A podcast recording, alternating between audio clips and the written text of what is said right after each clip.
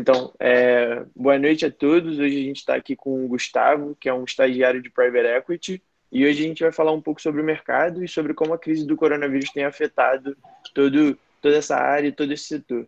E aí, boa noite, Gustavo, tudo bem? Opa, Guilherme, tudo bem? Boa noite, turma. Como é que tá? Primeiro, eu queria agradecer pelo seu tempo aí, por estar compartilhando com a gente um pouco mais dessa sua experiência. E aí, para começar, eu justamente queria abordar isso da experiência e que você contasse um pouquinho mais sua trajetória para a galera conhecer quem é o Gustavo. Legal, legal. Então, né, eu acho que eu sempre começo, talvez, assim, contando um pouco a minha história, até um pouco antes, né?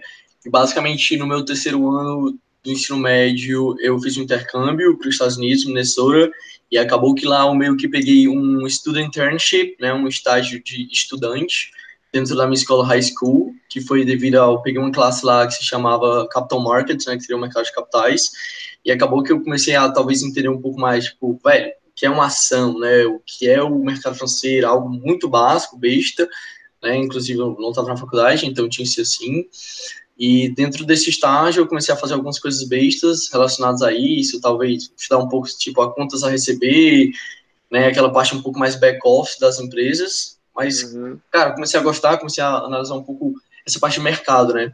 E aí, quando eu voltei para Fortaleza no terceiro ano, acabei, fiz vestibular, prestei e acabei indo para a UFC, né? Eu faço administração, estou indo para o quarto semestre agora.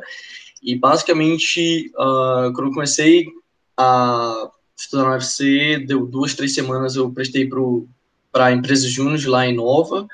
Acabou que eu entrei, né, mas na minha primeira semana já de trainee, acabou que surgiu um fundo aqui de Fortaleza, um fundo de PE, que é a Catinho Capital, que é com foco no Nordeste, mas não exclusividade, e acontece que eu acabei prestando o processo seletivo, e acabou que deu certo, né, comecei os caras aí a ensinar aí um pouquinho, né, e acabou que eu já estou há um ano e pouco com eles, eles me chamam até de 01, né, o primeiro employee deles, então, bem legal, né, e acabou que, basicamente, Catinho Capital é um estilo de private diferente, é um search fund, que, basicamente, em vez de, é um ativo, uma forma de ativo novo aqui no Brasil, né, que é muito famoso nos Estados Unidos, mas, basicamente, em vez de ser um PE de growth equity normal, né, que faz aquisição minoritária de várias empresas, a gente quer fazer aquisição majoritária de uma empresa, tá, e é isso, um briefing um pouco filme gerado em Iracatinga, mas aí no final do ano passado eu consegui um summer job em São Paulo, né, no ramo de IB, na Quist, é uma empresa que é tanto a IB como o Private Equity também, né, sendo que eu talvez foquei um pouco mais na área de IB, mas o Private Equity deles é o distressed, né, eles focam em empresas que têm um equity value negativo, assim, digamos, né, que a dívida vale mais que a empresa. Então, foi legal, foi uma experiência muito boa. Aconselho todo mundo fazer um summer jobzinho, meio que abriu muito minha mente para outros setores. E aí, enfim, quando eu voltei para cá, Fortaleza, continuei na Caatinga, né, eles me liberaram só para fazer summer job, e eu voltei e eu comecei a prestar um processo seletivo, fazer um estágio de verão, aliás, de inverno, em Seattle, nos Estados Unidos, no Private Equity de lá. Acabou que eu passei, né, eu passei e um cara de Stanford, tá, e basicamente foi isso, acabou que devido ao coronavírus, né, eu já estava olhando as passagens, já estava tudo certo, acabou que eu fiquei impossibilitado de ir, então estou fazendo esse estágio remoto, né, até eu comentei aí contigo, né, Guilherme, que eu estou um pouco ocupado em fuso horário, né, tá meio difícil, né, mas então é basicamente isso, estou nesses dois estágios, o meu estágio remoto aí no fundo dos Estados Unidos deve acabar no próximo mês, e é isso, é um pouquinho aí da minha história. Beleza. E aí, também abordando um pouco dessa sua história, né? Queria entender um pouco mais como é que foi o seu primeiro contato e o que te levou a se interessar por Private Equity em si. Entendi. Não, legal. Então, foi meu primeiro contato, na verdade, foi bem difícil, porque, tipo assim, Fortaleza, né? É diferente um pouco aí do Rio e São Paulo, né? Que tem 1 milhão de opções para trabalhar, né? Então, o primeiro que abriu aqui tinha algumas boutiques de M&A em Fortaleza, tinha alguns de M&A, tinha 1 ou 2 assets, tinha alguns FDICs, mas foi basicamente a segunda PI do momento, né? Não da história, mas que tinha no ano, tinha 2 Private Equity, e aí acabou que era a opção que eu tinha, e meu tio, ele era do mercado, então ele falou, Gustavo, é o seguinte, tem 2 lados, tem um buy side e sell side, o sell side é que normalmente muita gente começa, pelo fato de talvez ser um pouco mais fácil a entrada, ser um pouco mais tranquila, tem muito mais opções de trabalho, né? Enquanto no private equity, normalmente, muitos do private equity até nem processo seletivo tem, é mais por indicação, ou então headhunter, e acabou que eu me interessei muito, né? E eu sempre gostei muito também da parte de negociação, porque private equity é muita negociação, essa é uma grande diferença aí, talvez, de uma asset, né? Que é com public equities, que não tem tanto isso, não é um mercado que todo mundo sabe de tudo. Então, basicamente, meu primeiro contato foi o primeiro contato que eu conheci o mercado, né? Então, já comecei conhecendo o que era um private equity no estágio, então gostei muito. E agora, falando um pouco mais da minha primeira experiência de trabalho, né, específico ali dentro, foi um pouco difícil, né? Eu acho que até bem difícil, porque quando eu entrei, eu estava muito novo, eu tinha um mês de faculdade, tinha acabado de sair do ensino médio, então não tinha muita noção de valuation, de BA, de Excel, nada. Então foi bem difícil e eu, como é PI, normalmente tem uma estrutura um pouco enxuta, se não for um PI gringo, então um PI gigante em São Paulo, né? Normalmente tu lida muito diretamente com o sócio, né? Então eu lido com um cara que é CFA e outro que é um ex-McKinsey, né? Que é o Marcelo Rogério. Então é um nível de tarefa muito, muito grande, né? E vocês devem saber, né? O mercado financeiro é acordou, olhando funções de aquisições, UOL, dormiu, terminando de madrugada, viradão, né? Então foi um pouco difícil esse contato. Mas é basicamente isso. E aí, dessa sua rotina, dessa sua experiência aí com o Private Equity, você acabou falando um pouco de que é diferente das assets que são Public Equity, mas como é que é a definição? O que você diria que é o significado de Private Equity? Legal. O Private Equity, normalmente, o que acontece, né? O Private Equity, como o nome já diz, Private Equity lida com empresas de capital privado, né? Então, existem inúmeros tipos de Private Equity, eu diria, né?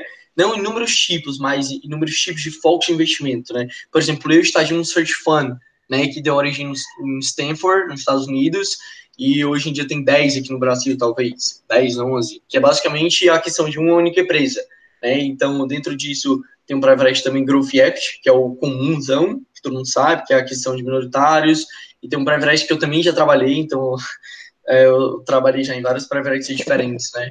Que é o Distressed, né? Que seria a compra de empresas, talvez um turnover, né? Ou então, empresas com equity value negativo.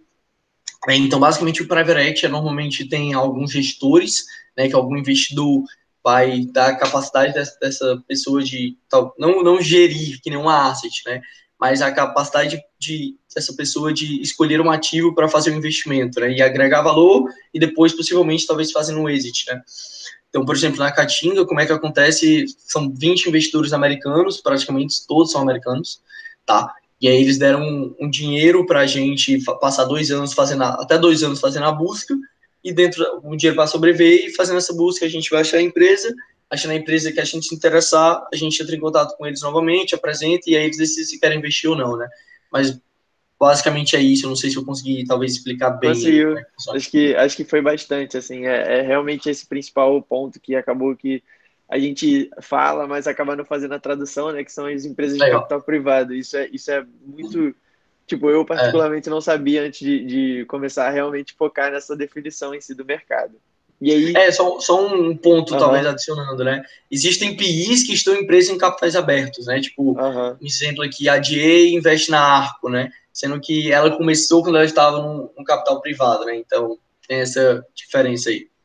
Mas aí foi mais uma estratégia de desinvestimento, né? Que foi um IPO. Ou não? Perfeito, exatamente. Não, perfeito.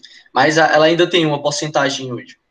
Beleza. E aí, falando um pouco disso, né? Como é que você tem os investimentos na empresa? É isso que vocês fazem? Essa proposta da Caatinga é um pouco diferente do usual aqui no Brasil, né?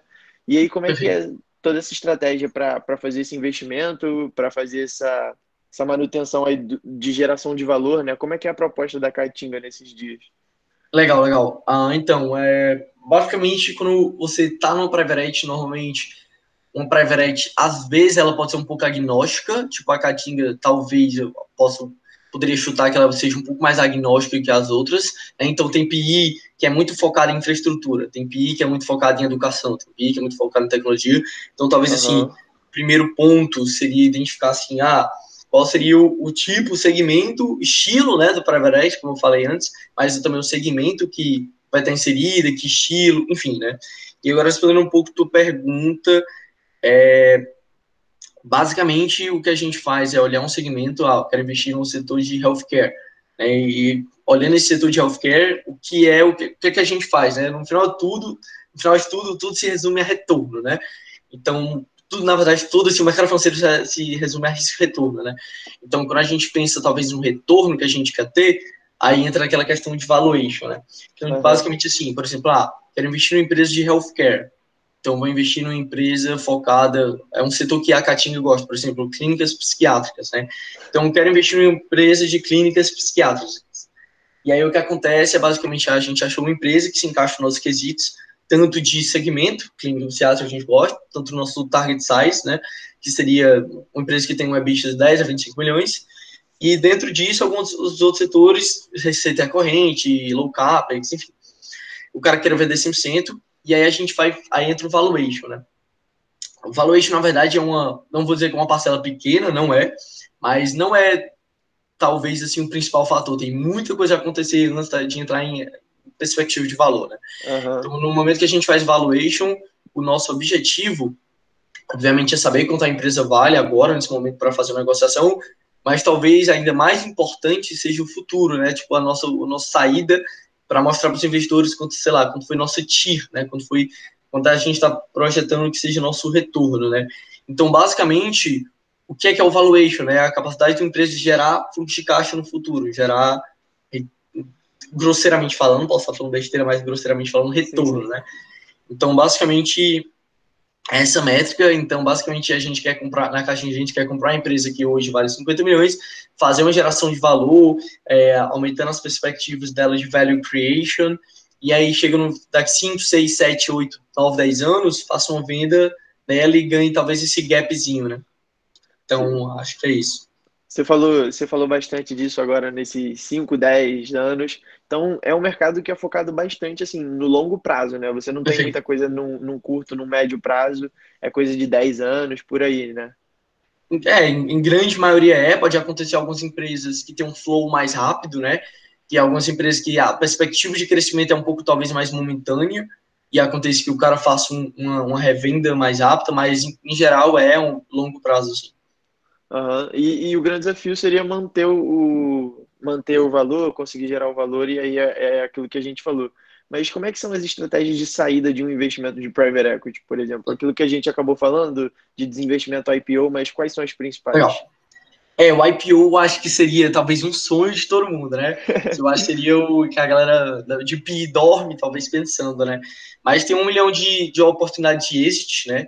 Tem uma oportunidade que normalmente é mais comum, que é você vender para um fundo, né? Então, por exemplo, a gente chegou a olhar setor de varejo de autopeças, a gente não gosta muito, por ser um setor talvez um pouco cíclico, né? Mas isso é consumo, né? Tem que correr atrás de cliente, enfim, não vem ao caso. Mas aí o que é que a gente faz?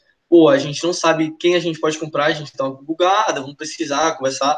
E aí a gente viu que, por exemplo, a Advent International, que é um PI muito famoso, né, ela tava fazendo várias aquisições nesse mercado de autopeças, né. Então, basicamente, pelo menos no middle market, que é o que eu tô inserido, normalmente as duas principais formas de exit seria de outros fundos de investimentos que estão focados no setor, ou de empresas maiores, né, tipo laboratórios de imagem, laboratórios de análise, diagnóstico por imagem, Fleury, né, que vem fazendo algumas aquisições aí durante os anos.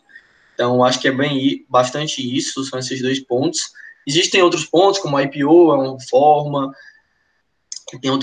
tem outras maneiras, né, mas eu acho que essas duas aí são as mais conhecidas, e o IPO é talvez o sonho aí da galera. A utopia. Mas aí, dando um passo atrás e olhando para o investimento, assim, essas empresas geralmente têm um valor de mercado bem grande, então você precisa levantar esses fundos. Você falou que os investidores americanos, no caso da Caatinga, liberaram uma quantia. E como é que vocês fazem essa gestão? Como é que vocês levantam esses fundos, né? Legal. Eu não sei se eu consigo te dizer perfeitamente como é que acontece em outros fundos. Eu consigo te dizer perfeitamente como é que acontece na Caatinga, tá? Na Catinho, como é que acontece, né? O search fund é uma forma de ativo que ela, basicamente, ela é bem engessada, né? Gustavo, como assim engessada, né? Basicamente, o que acontece é quando uma ou duas pessoas, gestores, no caso, saem de um MBA no exterior, né? Então, o Marcelo Rogério, que são os sócios da Catinho, eles fizeram um MBA no MIT e um MBA em Chicago Booth, né? Escola do Paulo Guedes. Então, basicamente, quando saem desse MBA, né? Basicamente, é esse tipo de pessoas, de gestores que a galera que investe em search fund quer, né?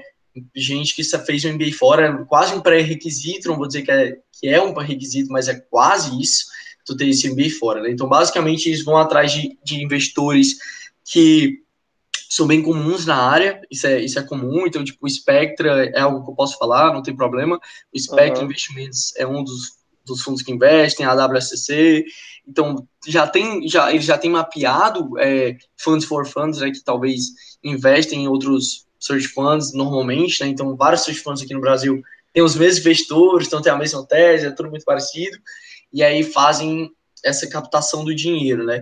Então, mas muitas vezes o que acontece aqui em tese, a gente não tem o dinheiro, a gente tem captado, mas não tem dinheiro no banco, né? Então ainda tem que passar pela aprovação do investidor, o deal, né? Que seria. Mas eu acho que na Catinho é dessa maneira, eu não sei te mensurar assim, como é que funciona exatamente em outros fundos. Mas na Catinho é dessa forma. Beleza. Pelo que eu percebi também da Catinho, assim, da sua experiência, é que é uma empresa que tem um escopo bem aberto. Ela não é focada, por exemplo, em infraestrutura, nesses cenários que você falou. E aí, como é que vocês fazem para dar uma olhada? E aí, é muito por esses indicativos? Ou você já tem, por exemplo, algum setor que, beleza, o mercado provavelmente vai crescer aqui, então é bom a gente já focar? Ou vocês mantêm o leque aberto? Perfeito, né? Como eu falei... Bem lembrado você, a Catinho Capital é meio que um agnóstico, né? A gente não vai investir só em infraestrutura, né? A gente é bem aberto, né? Mas o que acontece é que a gente sim tem setores que, pela experiência de trabalho do Marcelo Rogério, eles sabem que não são bons. Na verdade, não existe setor ruim, existe setor que não faz do PI, né? Então, é isso, mas tanto a experiência como a gente sabe que alguns setores... a gente pode achar a melhor empresa do mundo que os investidores, cara, não vou olhar, não gosto desse setor, é um setor extremamente cíclico, depende muito disso aqui, não vou olhar. Então, a gente já tem meio que um filtro pré-destinado por causa dos investidores, mas a gente também tem o nosso filtro, né? Então, tipo, a gente começou olhando, se a gente te mostrar um brochure da Catinho no começo e um brochure atual, que a gente fala um pouco dos setores que a gente gosta, mudou muito, né? Então, a gente antes gostava muito do setor de educação, e ainda é um setor muito legal. Sendo que o que acontece aqui, por exemplo, aqui em Fortaleza, as escolas já estão muito consolidadas. São 4 escolas gigantes, então não tem espaço para a gente, entendeu? Então vai meio que fazendo ligando esses pontos, e vendo que alguns setores não fazem sentido por isso aí vai crescendo, vai aumentando, mas a gente tem já, assim, setores que a gente não olha nem a pau, né? Então, basicamente, por exemplo, te dando um exemplo, a gente não olha indústria, né, fabricante pesado, empresas que tem um alto crescimento, que precisa de alto CAPEX, né, para crescer. A gente não olha varejo, né, empresa B2C, zona pesada, que tem que correr muito atrás de cliente, que é muito consumo, e não olha construção, né. Enfim, é um setor muito cíclico, a gente não gosta. Basicamente é isso. Entendi. E aí, essas empresas grandes, né, como é que você consegue... Beleza, você já tem esse escopo definido, você já tem quais você não quer olhar e quais você pode olhar. Como é que você faz essa análise de mercado para identificar se isso realmente vai se tornar uma tendência ou se tem um risco atrelado bem grande, né? Porque como você lida com quantias e com empresas grandes, isso pode ser uma perda absurda. Né? Perfeito. Só uma dúvida. Você quer saber como é que a gente faz para saber se essa empresa se encaixa no que a gente quer? É isso? É isso. É basicamente essa análise de mercado, assim. Beleza, legal. Cara, talvez aqui quebrando um pouco, destrinchando, né? Eu posso até destrinchar demais e talvez não fazer muito sentido, mas enfim. Basicamente, quando a gente investe numa empresa, a gente tem que fazer nosso trabalho, né? Que é basicamente assim, são alguns pontos que a gente tem que ver antes da gente olhar para a empresa e saber se ela faz sentido para a gente ou não, né? Na verdade, até step by step e um pouco para trás, a gente... se chama de deal killers, né? A gente olha para um deal, a primeira coisa que a gente quer fazer é, cara, eu quero matar esse deal. Eu não quero perder tempo com esse deal. Então, vai encontrar pontos negativos que esse deal, que sejam matadores, né? Obviamente, a gente também sempre olha e fala, esse deal aqui pode ser interessante, mas tem esse lado ruim, óbvio. A gente também não é, mas a gente quer ser um deal, a gente quer encontrar logo o seu deal breaker para a gente não perder tempo com esse deal, entendeu? Então, basicamente, quando a gente olha o deal, a gente primeiramente olha, faz uma análise da indústria dela. Então, velho, a gente acha que é uma indústria legal, não é? É uma indústria cíclica, não é? Aí faz um successinho, né, que é uma forma de análise, que é basicamente tu vai olhar o size da indústria, se a empresa é grande, tu vai olhar size, né, success, U, incertezas, né, velho, será que esse mercado, como é que esse mercado durante a crise, né, olha a crise de 2008, 2009 nos Estados Unidos, 2015, 2016 no Brasil, e daqui 2 anos olhar o de agora, né, por causa do corona. Aí, tanto isso, olha a competição, como é que é o mercado fragmentado, não é, né, olha quem são os customers, né, se os clientes das empresas que estão nesse setor, como é que tá inserido no custo da operação do cliente, está inserido no SG&A, está inserido no CAPEX, né, que é o lado ruim do business. Então, a gente faz os pontinhos do success e faz análise da indústria. Depois disso, vai uma análise um pouco mais detalhada da própria empresa agora. Cara, a empresa tem consideração de cliente? Não. A empresa tem receita recorrente, que é um ponto extremamente pegado para a Caatinga, né, a gente se importa muito com isso, se a empresa tem uma receita recorrente ou não, se todo mundo tem que perde muito cliente, tem que ficar indo atrás de cliente, que isso é muito atrelado ao risco, né, que a gente vai ter. Se a empresa, como é, se ela é a maior, quanto é que é o market share dela, se a empresa tem alguma diferenciação, enfim, né. E aí, dentro disso, tu vai meio que business análise, aí vou estar errando, vou estar pecando, falar desse jeito, mas vou falar para explicar melhor. Aí olha a parte financeira dela, contabilidade dela, eu meio que separei entre business análise e contabilidade, tá junto, né. Mas só para deixar mais claro, olhar como é que está a empresa, né, tanto a parte vertical quanto horizontal, né, que seria, como é que a empresa vem crescendo nos últimos anos, quanto é que é a margem dela, né, que a gente procura empresas que tem uma margem de acima de 15%, como é que está a margem dela, enfim, né, ou dar uma olhada na contabilidade dela, e aí, caso isso tudo se interesse, a gente faz o valuation dela, ver se meio que está sendo compatível, que entra a parte financials, a parte, talvez, finanças mesmo, entra um pouco aí questão de múltiplo, né, de valor, para ver se faz sentido para a gente negociar, botar um valor na mesa, né, com o sócio da empresa. Mas acredito que seja isso. Beleza. E aí, você falou do corona, né, então, já passando um pouco mais para esse ponto do Covid-19, dos impactos que ele teve no mercado. A primeira coisa que a gente tem que olhar primeiro é o planejamento da empresa, né? Para uma empresa de private equity é bem importante você ter os seus objetivos em foco, você tá com essa análise que a gente falou quanto a possíveis riscos. Então, o quanto ele foi imprevisível e o quanto ele atrapalhou dentro do planejamento da Caatinga. Legal, legal. Cara, vamos lá, né? Como eu falei, a Caatinga, ela tem 2 anos para fazer um fundo, né? Então, o primeiro ponto que atrapalhou é que, cara, vai ter pique, vai fechar negócio durante esse mês? Vai, normal, acontece.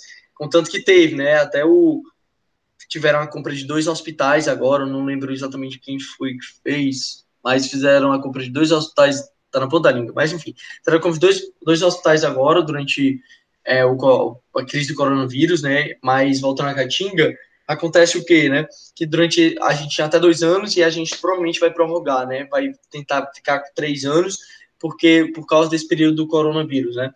Então, assim, em tese tem pontos que podem ajudar, como tem pontos que são negativos. Na maioria das vezes são pontos negativos, né? Tudo fica mais parado, a empresa perde o faturamento de 70% dela, consequentemente o valuation dela vai diminuir, e aí o sócio não quer vender.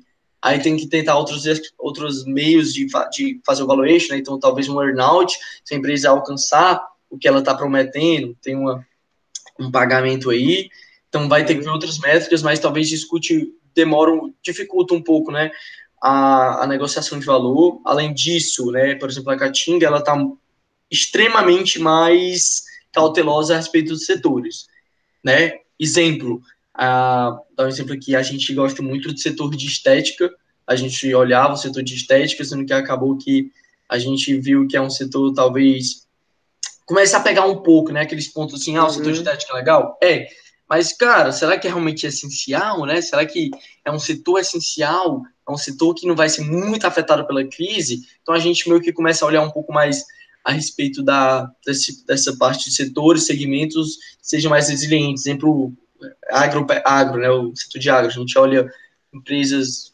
que trabalham com insumos agrícolas, é um setor que é muito pouco afetado, no sentido de, obviamente, aumentar a inadimplência, enfim. Mas não é um setor que o cara que está crescendo 30% vai até cair, vai perder 20% da receita. Não, não é isso. É um cara que está crescendo 30% e vai começar a crescer 15%, né, 20%. Talvez nem isso, né? Então, a gente ficou muito mais cauteloso nesse ponto e acabou que, devido a isso, devido à crise, a gente teve que prolongar mais nossos investimentos, vai ser um pouco mais difícil fazer negociação, mas também tem aquele ponto do market dislocation, né? Talvez a gente consiga encontrar algumas empresas que estavam tradadas a um valor bem alto e que, no final dos contos, a gente consiga comprar mais barato, né? Mas, pelo menos, eu acredito, posso não estar assim, transparente aqui, mas eu acredito que nenhum PI quer comprar uma empresa extremamente barata, né? Eu acho que todo mundo quer comprar uma empresa muito boa, que tem uma ótima geração de caixa e que esteja no nível bom, mas aquelas empresas estão de graça, eu acho que não é o que estamos procurando, assim, sabe? É, às vezes não é mesmo. E aí, pegando esse ponto, assim, pelo que você falou, na Catinga, vocês estão olhando para essa crise, para essa situação, como realmente uma análise de oportunidade, né? Os setores, claro que aqueles setores mais estáveis, aqueles setores considerados essenciais estão mandando bem, estão se tornando atrativos, mas aí não só olhando mais para a Catinga, olhando um pouco para o mercado, como é que você acha que podem se caracterizar novas oportunidades, ou você acha que talvez o tempo é realmente, beleza, eu vou fazer a gestão da minha criação de valor, vou tentar postergar essas oportunidades, porque agora não é o momento, e agora é o momento de segurar as perdas? Entendi. Então, né, depende muito do estilo de investimento que o fundo quer, né? Tipo, nós, como é só uma empresa, né? A gente é um one-shot one-kill, basicamente a gente tem que ter um pouco mais cautela, né? A gente talvez esteja um pouco menos atrelado ao risco, né? A gente quer ter menos risco possível. No entanto, cara, eu acredito que os outros fundos de PI estejam trabalhando, talvez sim, mais do que nunca. Porque vai acontecer sim esse market dislocation. Eu tive conversa com vários fundos, né? Eu, quando fui para São Paulo, eu tive muita conversa, acabei que eu sempre tento bater um papo, né? Então, eu tive conversa com gente de fundos muito grandes, eles falaram que estavam bem motivados aí com algumas oportunidades do market dislocation, né? Então, não acho que eles têm, de novo, depende muito do fundo para fundo. Então, tem fundo que, cara, vamos segurar aqui, vamos continuar a busca por empresas e tal, mas não vamos sair do nosso foco. Vamos continuar sendo assim, vamos ser mais cautelosos, mas também tem várias empresas, tem vários fundos que, cara, vão para cima, vamos ver se a gente encontra aí alguma empresa a preço de banana, né? E ver se vale alguma coisa a pena. Então, acho que é muito mais dependendo do quão atrelado ao risco, atrelado ao tipo de investimento, né, atrelado às oportunidades. Mas sim, com certeza vai ter muita oportunidade boa no mercado, isso eu não tenho dúvida. E para essa gestão de valor, assim, que a gente acabou não tocando muito, mas as empresas agora estão querendo segurar as perdas, estão querendo tentar até criar um valor e tentar até alavancar um pouco, tentar gerar esse valor e dar resultados positivos. E como é que você acha que podem ser as principais estratégias para isso? Só uma pergunta, você está dizendo de valuation, a empresa, como é que a empresa está se situando para, sei lá, não quebrar, um exemplo? Qual é exato, é a segunda, é para não quebrar mesmo. Entendi, gerar valor e tentar ganhar dinheiro, vamos dizer. Entendi, meio que talvez passar por essa fase, né? Isso? Uhum. Perfeito, isso. Entendi, legal. Cara, vamos lá, né? Na minha opinião, era para ter exemplos de... Era para ter 3 nomes de empresa, né? Empresa 1, 2, 3 seriam middle market, né? Empresas menores, maiores, né? Talvez public equity, assim. Então, são coisas bem diferentes, né? Então, tipo, por exemplo, até vou dar um exemplo aqui do meu pai. O pai tem uma empresa que está situada no middle, né, marketing, basicamente o que é que ele está fazendo. Eu acho que muitas empresas fazem as mesmas coisas. Cara, com certeza pegaram a ajuda do governo, né? O governo está com algumas boas ideias, estava com algumas boas tentativas de ajuda aí, né, que, por exemplo, só te dando uma ideia, empresa pequena, né, paga de juros, ele pega um financiamento, então paga de juros 3% ao mês, né, por exemplo, 2,5% ao mês. Então, enquanto uma public equity consegue pegar um juros, sei lá, chutando aqui valor, mas é mais ou menos isso, 4% ao ano, né? Então, é uma diferença muito grande. Então, tipo, não aquele assunto de, ter dívida não é ruim, né? Se for controlada, mais ou menos, quando é uma empresa muito pequena, né? Então, o governo ajudou isso. Por exemplo, Meu pai conseguiu pegar um empréstimo do governo que era 3% ao ano, né? Então isso ajudou muito. Mas basicamente eu agora trato um pouco mais o mercado de empresa maior, né? É muito notório ver que empresas estavam talvez preparadas, empresas que não estavam preparadas, né? Empresas que estavam preparadas, você vê que eles estão direto fazendo live com seus clientes, fazendo live com seus funcionários, fazendo live até com seus fornecedores, que eu cheguei a ver, que basicamente a ideia agora é tentar acalmar e tentar ficar bom para todo mundo que seja os stakeholders, né, da empresa, né?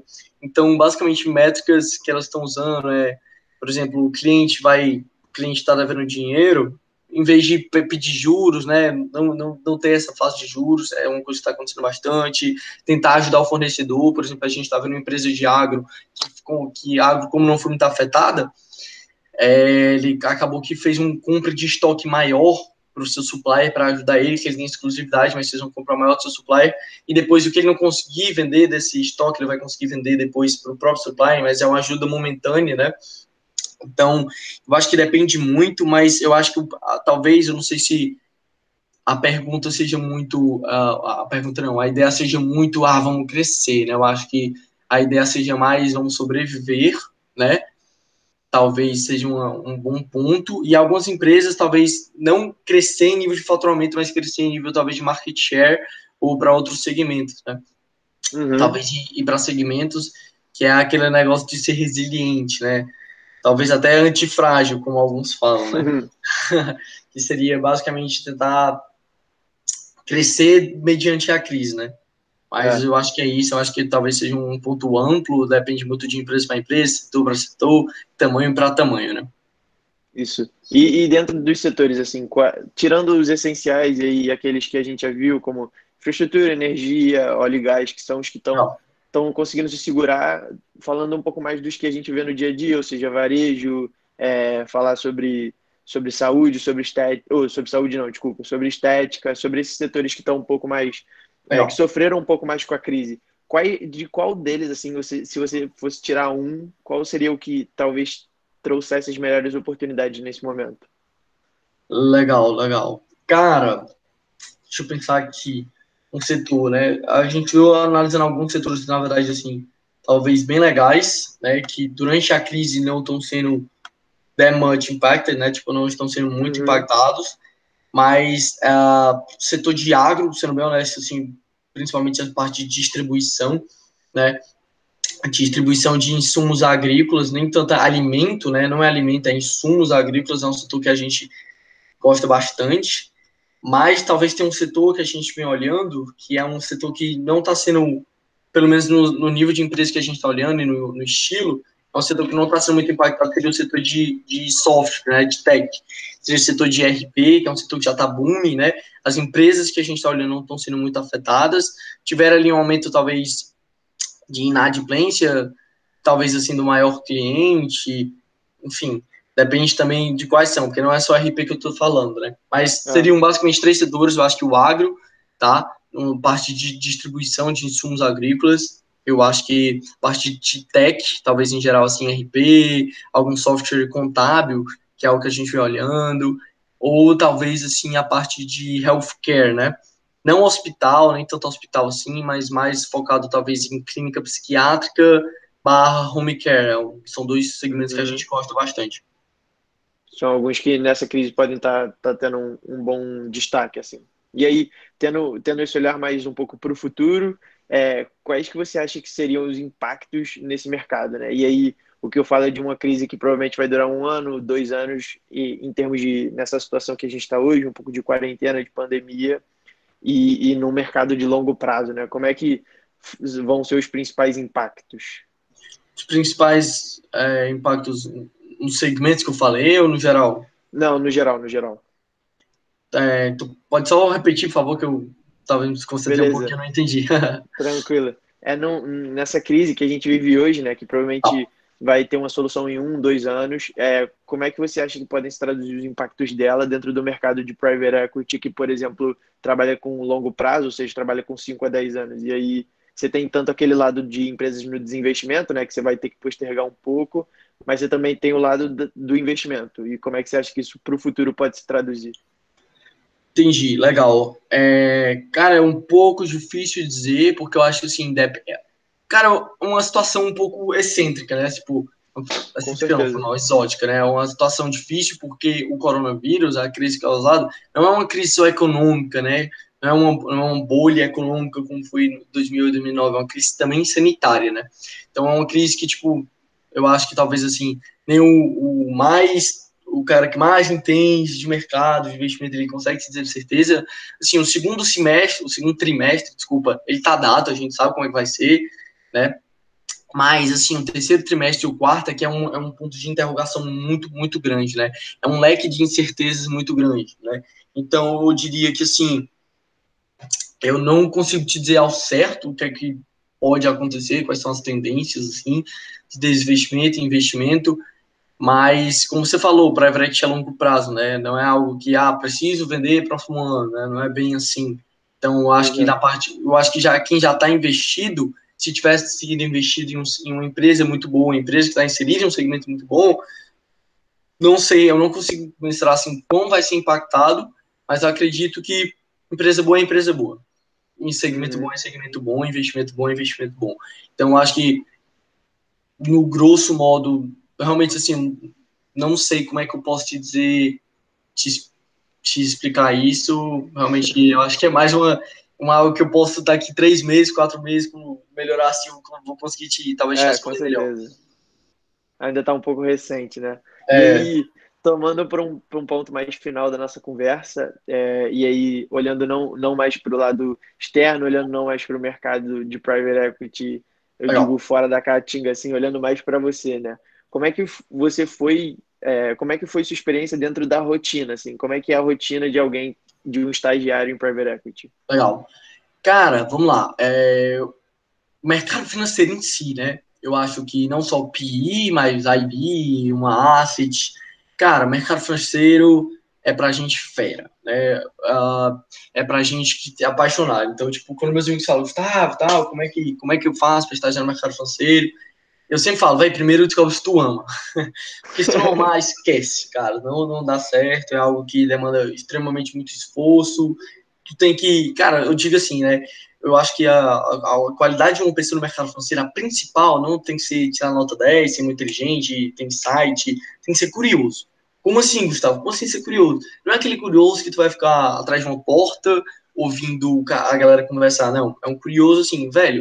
Meia-noite, o teu amigo ali que trabalha contigo mandou um link do Fusões e Aquisições, tu vai lá correndo ver, porque amanhã tu tem que chegar, tu tem que ver isso, para amanhã tu já pesquisar sobre essa transação e falar pro teu chefe, oi Rogério, oi Marcelo, tá tendo transação aqui, será que por quê? Será que esse setor é interessante? Então, acho que para tu trabalhar no mercado financeiro, tem que ser um apaixonado, tá? Então, tipo, eu acordo 7 horas da manhã, primeira coisa que eu faço, escovar o dente, não. Olho no Fusões e Aquisições, vou no UOL, vejo tudo que está acontecendo. Por quê? Porque eu preciso? Cara, não, porque eu gosto, eu me interesso, né? Me interesso, então, tipo, até meus amigos brincam muito comigo, que eles me chamam de babá, né? Porque eles sempre pedem minha ajuda, então, 1 hora da manhã eles mandam eu lá deitando, assim, para ir dormir. Gustavo, me ensina aqui um pouco de valuation, eu acordo assim, na hora, bora, vamos, agora. Né? Então, acho que, assim... No mercado financeiro, cara, tem que ser fera, tem que estar disposto a trabalhar 14, 15 horas por dia, tem que acordar pensando nisso, né? Viver muito, obviamente tem como ter vida, né? Eu sou um cara que eu amo surfar, eu surfo muito, todo final de semana eu tô lá surfando um pouco, gosto muito de sair, tenho namorada há não sei quantos anos, então tem como ter uma vida por fora, com certeza, mas é um segmento que, cara, é um segmento talvez eu diria um pouco... bem duro, assim, sabe? Ninguém deixa passar nada, tem que se esforçar muito, é um segmento talvez até um pouco egocêntrico no sentido do currículo, tem que estar sempre se esforçando para ter um currículo bom, para conseguir entrar nesse local, para, enfim, né? Então, acho que o segmento de mercado financeiro tem que ser realmente para quem gosta, né? Eu acho que não tem espaço para aventureiros, né? É basicamente isso. Então, é um segmento... Cara, vai trabalhar muito esse negócio de, vamos estagiar 6 horas, não existe. Estagiar 8, não existe. Se prepara para 10, 12, 14 horas aí. É mínimo, né? Então, é bem puxado. É isso. E aí, só um último aspecto, assim, da sua experiência. Se tem como você contar algum case, alguma coisa relacionada a isso que você acabou participando dentro de private equity, claro que dadas as devidas confidencialidade, né? Se não tiver como contar, não tem problema. Mas, perfeito, não, sem problema. Dá para falar sem nome, sem problema. Mas um case, tipo, que tipo, assim, tem como tu dar algum exemplo, assim, só para... Não, participei estudando uma entrada em uma empresa, ou talvez algum case de desinvestimento, a gente precisava vender essa empresa, mais ou menos relacionado a isso. Entendi, legal. Eu posso dar o exemplo de um case que a gente teve, que era na área de trade marketing, tá? Basicamente, cara, entendo o que eu vou dizer, o grosso de um projeto é Ctrl+C, Ctrl+V. Indústria, empresa, financials. Indústria, empresa, financial, exit, aí dentro disso é 1 milhão de escalas, né? Mas o grosso é isso, né? Então, acho que eu vou contar, talvez, essa história dessa empresa, até porque, no final das contas, para vocês verem como é o mercado private, né? Para dar um exemplo que não é sempre fácil, né? Ainda mais quando é empresa menor. A gente estava olhando uma empresa na área de trade marketing, tá? Na área de merchandise. E acabou que, gostamos muito da empresa, era um setor bem legal, era um setor que estava crescendo. Eu nem lembro, assim, os números, né? Eu vou mais contar a história. Um setor que estava crescendo, um setor legal. A empresa tinha certa diferenciação, ela fazia um customer packing um pouco diferente. Enfim, ela tinha algumas oportunidades de value creation. Gostamos, legal, beleza, vamos lá. Começamos a olhar os financials dela, empresa com uma margem de EBITDA excelente, empresa que não precisava de investimento todo ano, tanto em capital de giro quanto em CAPEX, né? Então, era uma empresa que girava muito fácil, margem de EBITDA, já falei, mas muito acima da média do setor, tinha um K grade de 15%, 20% ao ano, então, empresa crescendo excelente, né? Então, não tinha concentração de cliente, não tinha concentração de competidor, não tinha tanta receita recorrente, mas enfim, né, era um dos pontos negativos da empresa, mas basicamente, empresa legal, perfeito, bora botar um valor na mesa. Botamos um valor na mesa e os caras aceitaram na hora. Na hora que eu digo, não foi em 1 minuto, mas não tiveram negociação. E a gente pensou, o que é isso, né? Os caras aceitaram na hora, né, a gente, obviamente, isso em qualquer coisa no mundo, sempre... a galera do sell side volta para cima, o buy side volta para baixo, até chegar no meio termo, né? Assim, qualquer coisa no mundo, né? Então, tu vai comprar uma coxinha, não, cara, 5 não, 4 reais aí, né? Mas sempre a negociação, né? E quando a gente colocou os caras aceitaram, a gente, tem alguma coisa errada, né? E acontece que, meio que quando a gente foi ver, a gente tentou entrar um pouco mais ali nela, a gente viu que tinha um problema no balanço dela, eles estavam tornando uma coisa que, na nossa concepção, era dívida, e eles estavam dizendo que não era dívida, poderia ser considerado como a parte de custo operacional. E basicamente, eu não sei se vocês entendem muito bem, mas basicamente o valor da empresa, né, o quanto a gente vai EBITDA ela, é o EV dela, o Enterprise Value, menos a dívida dela, né, que aí daria o Active Value. E acabou que, se o valuation estava, por exemplo, 50 milhões, e o cara aceitou, na verdade não era 50 milhões, era 50 menos 8 milhões, que a pessoa tinha dívida, então era 42, né. Então, acabou que a empresa é ótima, perfeita, análise, tudo, lá um flow muito rápido de informação, tudo moiou, tudo cancelou por causa dessa discussãozinha de diferença entre se é dívida ou não é, né? Então, o mercado private tem um desses problemas, que muitas vezes as empresas não são auditadas, se são auditadas não é por uma Big Four, né? Então, se não são auditadas por uma Big Four, tem um pouco desses probleminhas aí. Mas isso é um exemplo, talvez, de case aí. Eu não sei se eu meio que estava pensando, se eu fui um pouco geral demais. É da sua experiência, então, se você tiver para contar, é o que vai valer a pena e é o que está valendo. E aí, primeiramente, te agradecer, né? Acho que foi uma conversa bem agregadora, acho que a galera vai gostar bastante. E te agradecer pelo tempo, pela oportunidade, né? E, além disso, só para finalizar mesmo, e aí queria que você, se você tivesse ou pudesse, né, dar alguma recomendação de conteúdo para a galera que queira aprender um pouco mais sobre private equity. Legal. Isso aí. Legal. Então, eu, na verdade, eu pelo fato de eu estar na UFC, não tem muita gente voltada ao mercado financeiro, eu sempre me perguntei isso. Velho, o que eu posso estudar? Que curso eu posso fazer para ter um diferencial, assim, né? Para saber mais do que os outros, né? Cara, e eu meio que tive uma um insight, assim, uma opinião diferente. Eu acho que o melhor estudo é a experiência, né? Então, tipo, eu acho que a melhor forma disparada de aprender seu preferente é perfeitamente, exatamente o que vocês estão fazendo. Cara, vamos conversar com a gente, né? Eu acho que conversando com a gente é a melhor forma. Vamos conversar com a gente, vamos tentar experiências. Ah, Gustavo, não consegui entrar na Advent agora, é muito difícil, é muito concorrido.